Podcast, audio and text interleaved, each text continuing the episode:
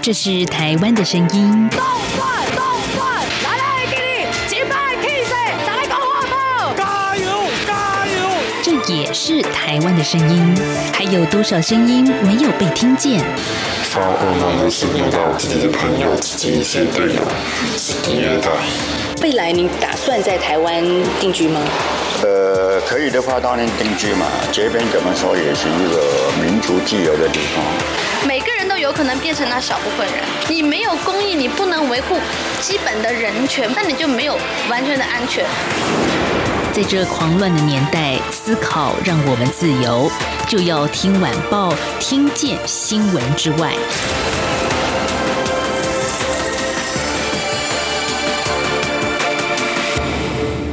欢迎收听，就要听晚报，我是宛如。今天是星期五了，给大家一点轻松的议题。嗯，我想来介绍一本新书，这是由天下杂志所出版的《妙语绝旅：走访台湾十条心灵朝圣路》。好，听起来好像也不太轻松，对不对？不过呢，其实，在微笑台湾的编辑团队的编辑采访之下，我真的可以感觉到说，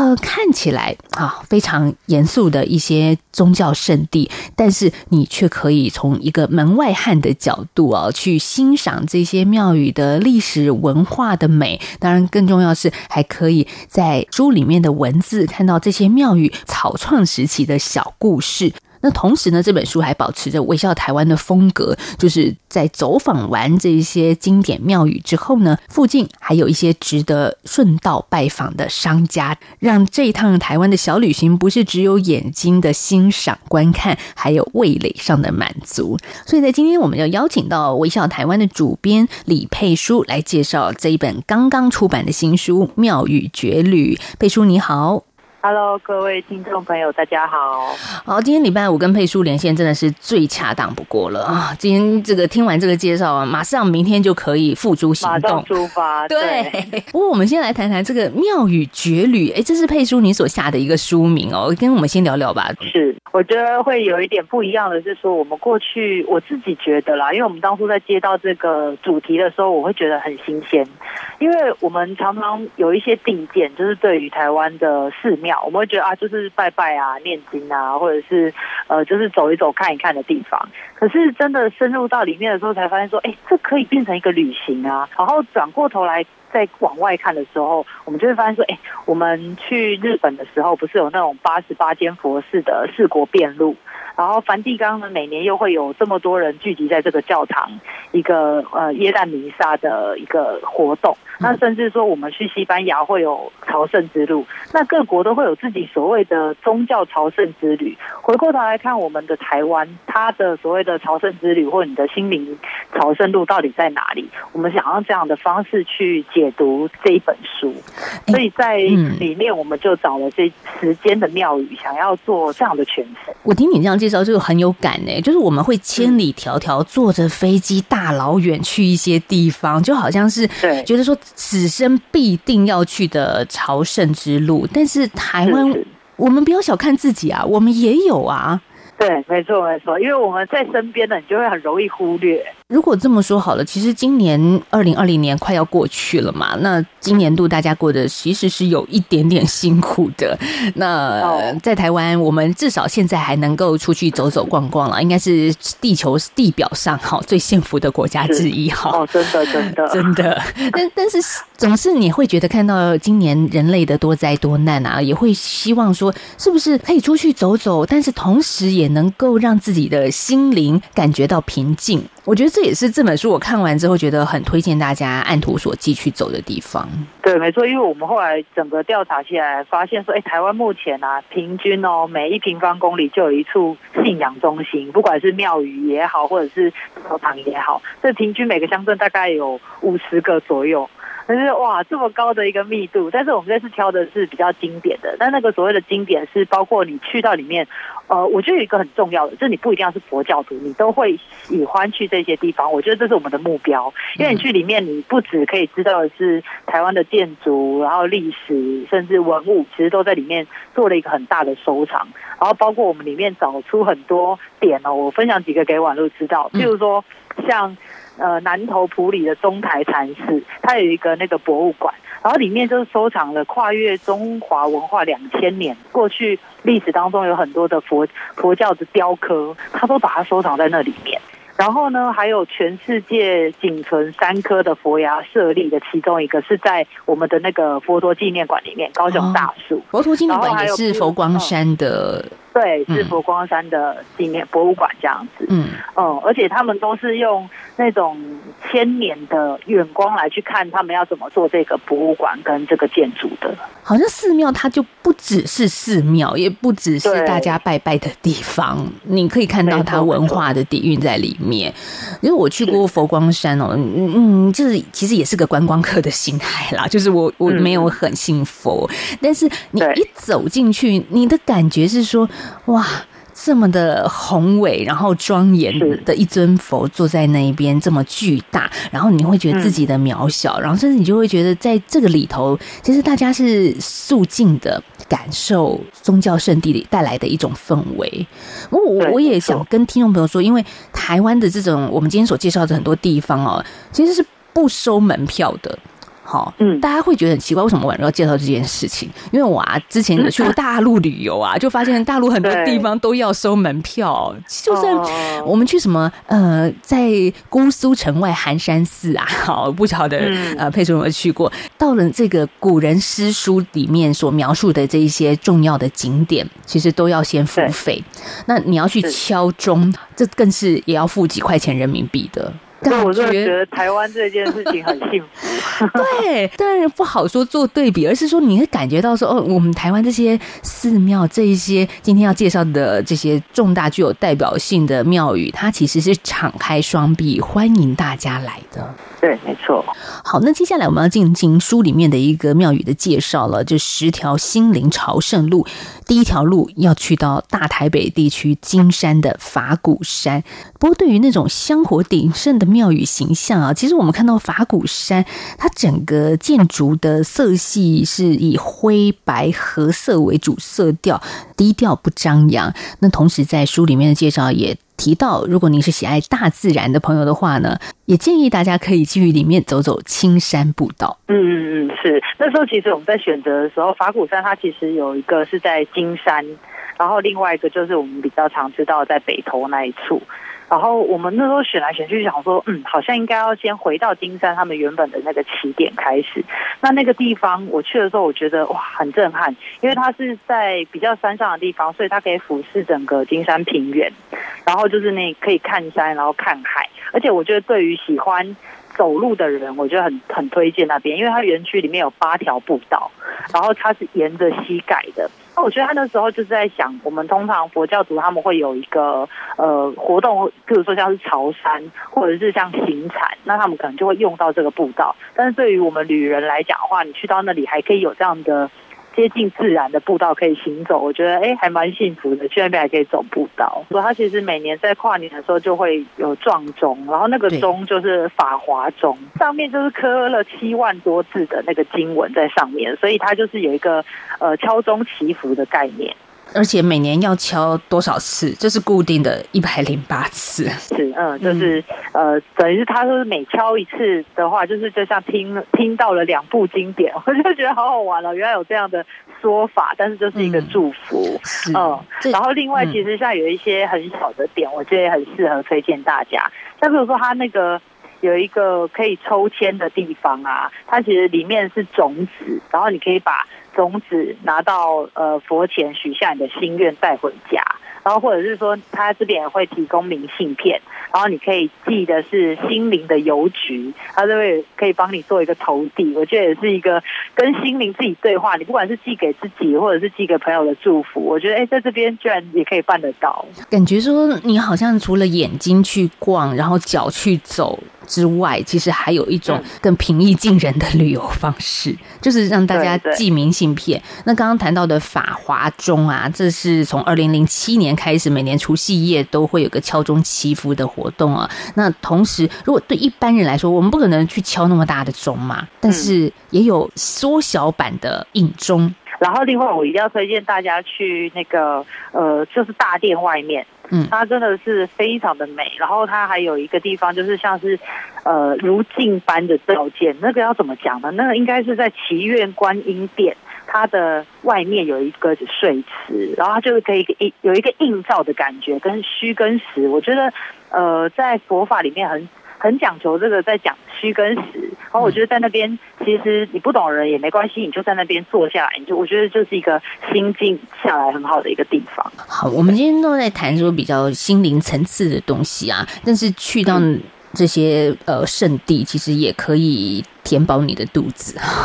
是，就是看到你们在每一篇的最后都有一些美食介绍，但是这个美食其实也是有它的一些呃深度厚度在里面的啦。那我们也其实说到，如果是法鼓山或者是我们刚刚提到的佛光山啊，你去走访的时候，其实都可以吃一些很简便的素餐，然后这个价钱也不贵。就如果是在自己里面的话，甚至有时候是随喜，所以真的没有太多的商业业意味在里头，真的，我觉得他们就是很愿意分享，不管你是不是呃教徒，因为我其实，在跟法师在聊的过程中，你会发现说，他们没有觉得说一定要佛教徒才可以进来，他们现在讲的都是跟生活比较有关系的，呃，我们讲的是生活禅，他就是讲的是是讲求心灵的，我觉得反而比较。是现代人愿意贴近的部分。然后刚刚宛如有提到说，其实我们每一篇每一个寺庙的后面都会有一个顺游。我们就是希望说，哎，你你如果只有去一个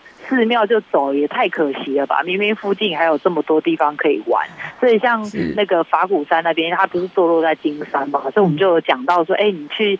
法鼓山之后，你还可以去黄冈附近晃一晃啊，因为像尤其是最近这个季节，金山就是有温泉，而且还不止一几家，它是非常多的那种公共浴池啊跟澡堂，一个很重要的呃乡镇。所以你去到金山，你不管是去完了法鼓山之后，你可以去泡个汤，然后你可以去黄冈那边吃饭，然后我们里面有提到，诶有一个叫做宽哥的人呢，他从金瓜石那边开餐厅，那他现在来到了环港。然后也开了两间店，我觉得都是很在地的料理，我觉得可以呃推荐大家去看看，吃到台湾最新鲜的海产哦。所以我觉得这又回到微笑台湾的专业哈，就是说带着大家旅游，不是只是很呃很严肃的，其实它也可以带着一些娱乐休闲在里面。所以在本书的编排，是每一个呃宗教的圣地。旁边都有一些好好的去品尝的一些小店家，而且这些店家的店主还真的蛮有自己的见解的。其实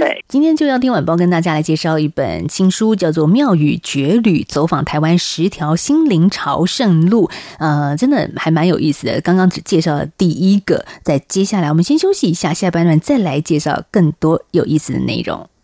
我是中央流行疫情指挥中心副指挥官陈宗彦。全球武汉肺炎疫情持续攀升，我国已启动秋冬防疫专案，强化边境检疫措施。如果您需入境我国或由我国转机，请准备登机前三日内的 COVID-19 核酸检验报告。提醒您，检验报告内容需包含：一、登机者护照姓名；二、出生年月日或护照号码；三、采检日及报告日；四、疾病名称与检验方法；五、检验结果。有政府，请安心。资讯由疾管署提供。一起听 ZFU 的台湾之音。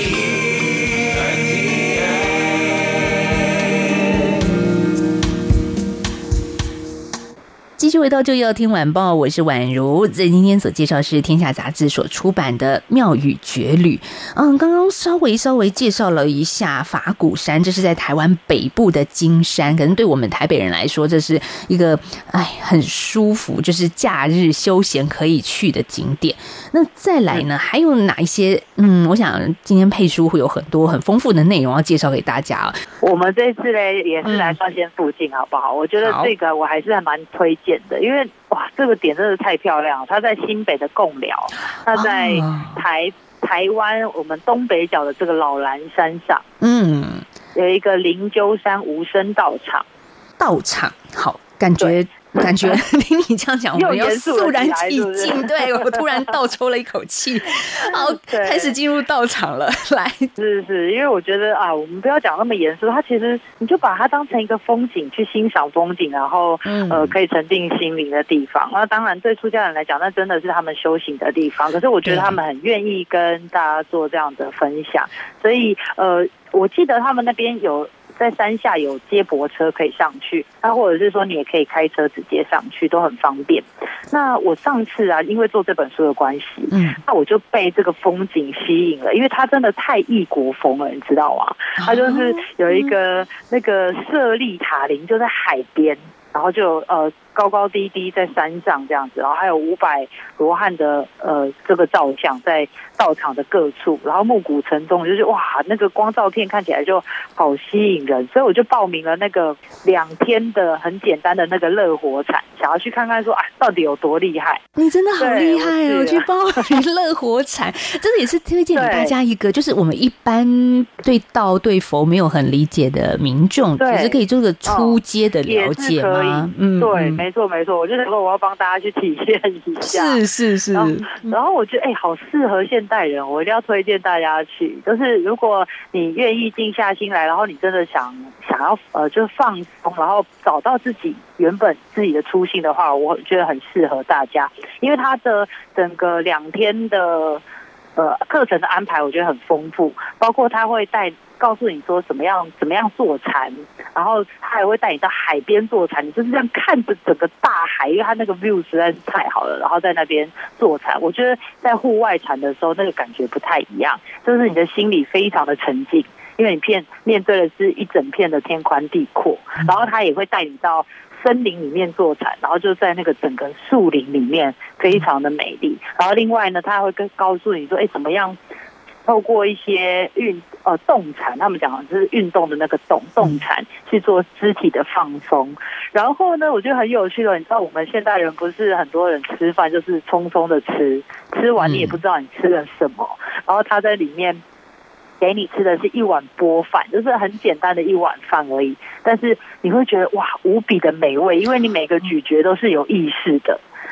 那我觉得说，哎，在我们这种忙忙碌碌的现代人，如果可以给自己两天这样的一个生活体验的话，我觉得是很充电，可以充饱电再回来你的职场、你的工作这样子。哎，那我问一个外行话，那坐禅，嗯、你真的望向大海或者在森林里面，但是你没有很懂佛法，也没很懂这个道场的一些呃规范，可是那你真的可以融入哦。哎，我我觉得这你这个问题问的很好，因为我一开始也是很 confused，我想说，如果我以前试过，我就觉得就是睡着，我就只会睡着，或者说我就睡着，然后是我太没有慧根了。可是我发现啊，你在坐禅的时候，它就是照你那个心要清空，然后你有什么念头，你也不用往下想，就让这个念头过去。那我我觉得后来在。想这件事情的时候就很有趣的，他其实告诉你，就是我们有时候人生不是会执着很多事，想很多吗？嗯，那在坐禅的时候，就是练习让你就是那个念头过了就过了，你不要去执着它。那来的时候你也不要抗拒它，你也不要觉得说自己这样不好或不对，你就一切就是平心静气的面对你现在自己的状态。我觉得他的他不会讲太多佛，反而会让你有很多的对于人生的想法或者是哲理，你自己会去想象。我觉得那。是一种自觉，在这当中我才把它取名为觉旅。我觉得那是面对自己一个新的旅行，这是我们心中面对自己的旅行。好，即便是像宛如这样不懂的人，其实也很适合去参与这样的活动，因为我们现代人真的事情实在是太多太繁杂了，可能配出每每个月或或者是每一周都有一些截稿的时间。那天哪，这个压力实在是有够大的。那怎么样让自己就有两天一夜的时间，把这些繁杂事物给放下呢？啊，迫切需要的，需要的哦、没错。呃，所以我看到你们在介绍呃灵鹫山的部分有提到说，心在这里重开机吧？啊，嗯，感觉到佩叔你刚刚的介绍说有两天过后有让你重开机的感觉。有，绝对有。嗯、然后我一定要讲一下，我们这本书很有趣，就是你不用想说这本书有多严肃，因为它告诉你的绝对都不是只是佛法，因为那个太、嗯、太博大精深，我们也介绍不了。是是但是我们会告诉你说，为什么这间就是这间道场一开始绝对不会只是就这么宏伟，它其实有一个经过，就是整个师父他一开始筚路蓝缕，然后怎么样跟大家一起在这边开拓这个想要跟大家一起分享的地方，然后接下来呢会告诉大家说，你进去的时候，建筑看门道必看的三个点，然后呢还会跟大家讲说里面有什么神话故事啊，或者是说一些呃跟在地比较有关关系的关联的呃感动的故事，会分享给大家。接下来呢还会有我们所谓的体验活动，因为我觉得只是听只是看没有感觉，所以像譬如说抄经啊，或者是说像这样禅修啊，或者是说有茶禅，就是泡茶也是一种。行禅，然后或者是旅行的禅，或者是说，哎，腊八粥怎么样？一起做腊八粥，一起享用，我觉得这都是一个很好的体验。然后最后才会带大家去顺游附近的景点。啊、每一个十个旅行都是做这样子的设计，想要推荐给大家。如果我们往南一点点，桃园大溪有一个叫斋明寺的地方，这其实是大溪最古老的禅寺。不过呢，我们说实在，身为一个像纯观光客来说啊，宛如去大溪就是只知道大溪老街，好，不然就是两蒋纪念园区，反正真的就是很观光的点啦。我那时候也是哎、欸，我这次因为这个采访，我才特别去了一趟。我想说，哇，大溪居然有这么漂亮的一个地方。然后我刚才才在跟宛如聊，就是说，哎，我去到那里，我觉得一开始进去的时候，他就要经过一个很长很长的呃巷弄，然后你就会觉得有一个仪式感。好像你的心要慢慢静下来，然后在这个小小的巷子里面走的时候，你就发现，哎，里面真的会有这么漂亮的一间寺庙嘛？然后进去之后才发现，哇，真的是另外一个天宽地阔。嗯、那我觉得斋明寺比较特别的是，它有两个部分，一个部分是它有一个很老很老的呃那个就是三合院，但是在这个三合院因为比较小一点嘛，那不够用，所以后来法古呃它也是法古山系统的，他们就在后面的一块地整理。出来之后呢，他弄了一个比较现代感的清水模，所以非常的漂亮。但是在这个清水模，它是以一个背景的方式做处理的建筑，它不会让你觉得强调前面三合院古寺的风采，而是以一个非常安静，然后非常静心的呃样貌，在就是坐立在这个三合院的后面。所以现在是三级古迹在台湾哦。不过当年在过去香火很鼎盛的时候啊，其实也有一些骚人墨客来到这边拜访，甚至就直接寄居在寺庙当中一年半载。像我们现在就是，其实今天是很轻松的聊了，把这些寺庙当成一个观光的景点来看待。当然，对于里面修佛修法的人来说，它是一个严肃庄严的境地。在早期往前推一点，或者是我们自己在。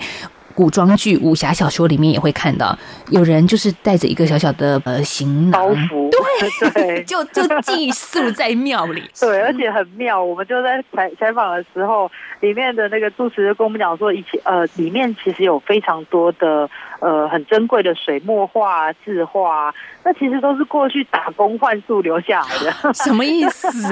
就是对你们刚刚讲，我们刚刚讲到那个骚人墨客会来这边寄居，那你当然不好意思。嘛一直给人家住在这边，所以就不如又留下一些墨宝啊，然后当做这个礼物送给庙方。那这样留下来，发现后来发现说，哇，这样的收藏很厉害啊！就是很多后来都可以留下来，变成呃市里面的镇店之宝。对，就是很多都是有高度艺术价值的，甚至这些骚人墨客留下的一幅画，就足以 抵好好久好久的租金住住宿费用。对，没有错。嗯，刚刚不是有提到说，在这个后面有一个禅堂。嗯，是比较用清水模，然后简单的方式做呈现嘛？对，那我觉得很适合我们现代人的这种审美观，就是美学就对了。那我们后来发现说，哎，为什么会这样子？因为庙宇不是就是应该要富丽堂皇这样吗？但后来发现，哎，原来不是哎，就是因为是在后面后期有一个就是禅宗的流派，它其实有很浓厚的儒道的思想，我们要讲求我们内心的价值，所以它会。以呃内在为主，所以他要把外在的佛教的建筑，把它修整到最简单，然后以内心呃修行为主，所以才会你看现在看到很多的跟禅相关的佛寺，它的建筑反而是简单的。你所接触到，像采访过程中会接触到一些在里面的师傅啊，就是我们一般人总觉得师傅好像是呃很遥远，我们也不尽量不要去打扰他们，人家毕竟是修行者，我觉得是一个尊重的礼貌。可是实际上，你们跟师傅聊天的过程当中，我相信应该也还还蛮有意思的。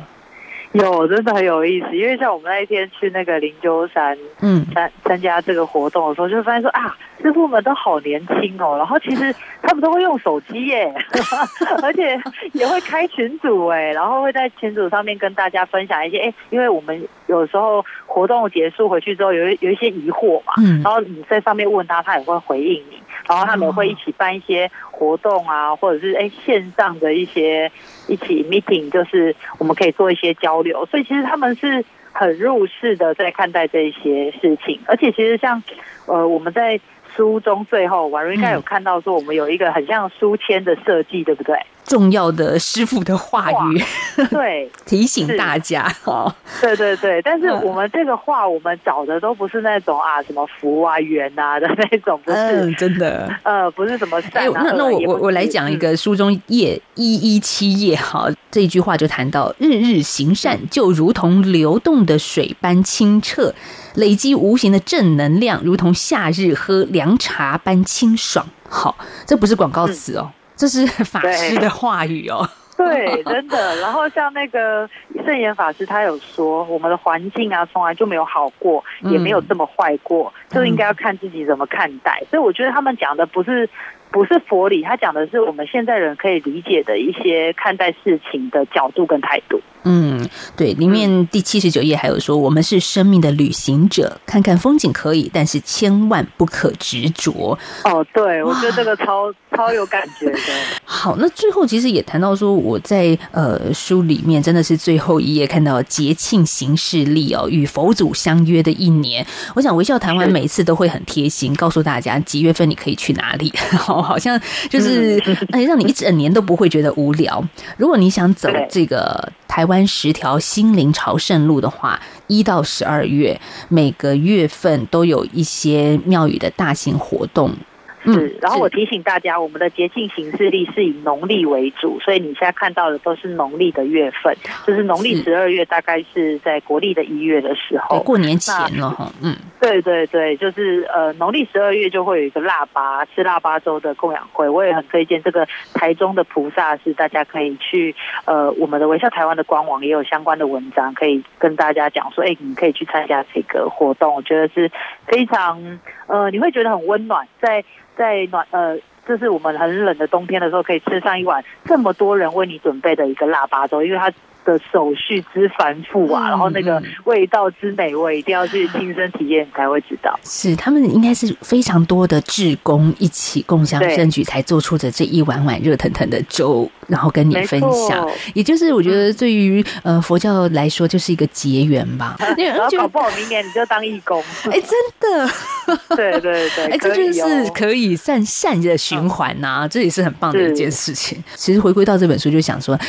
我们如果千里迢迢。的到欧洲、到日本去做佛教的朝圣，那其实，在台湾我们也有自己的朝圣之路，而这本书也有英文翻译本，对不对？对，我们有一整本的英英文，嗯、呃，就是把它翻成英文译本。本对，那其实也是提供给国外的朋友在阅读上比较方便。英文本你也可以就。呃，看着这一些呃书里面的内容，在台湾的庙宇之间行走，就是有时候我们在庙宇里面看到，真的是外国朋友，他们其实对台湾的佛教也是充满着一种渴望的了解，或者希望能够亲近。哦，他们很喜欢呢、欸，因为就我所知，像灵鹫山，他有办一些旅行团，带大家到，比如说花莲啊那种山海之间成行这样子，那也很多的外国人参加，所以我也很希望说，在疫情过后，这些外国人也可以来到台湾，透过这一个这本书，可以走访我们十条的心灵朝圣的路线。如果大家现在没有办法看到实体书的话，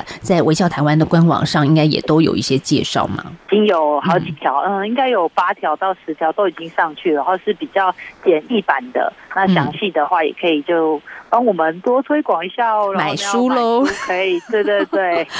对，买书来看。这本书叫做《妙语绝律》，看完之后，嗯，您可以真的按照当中的一些介绍，好好的去走一走、逛一逛，看看其实台湾。这个岛上也有非常多你所不知道的地方。我们在今天访问到的是《妙语绝旅》的主编李佩书，同时也谢谢佩书今天接受我们的连线访问了，谢谢，谢谢。好，也谢谢听众朋友的收听，祝福大家有个美好的周末假期，我们下礼拜再聊，拜拜。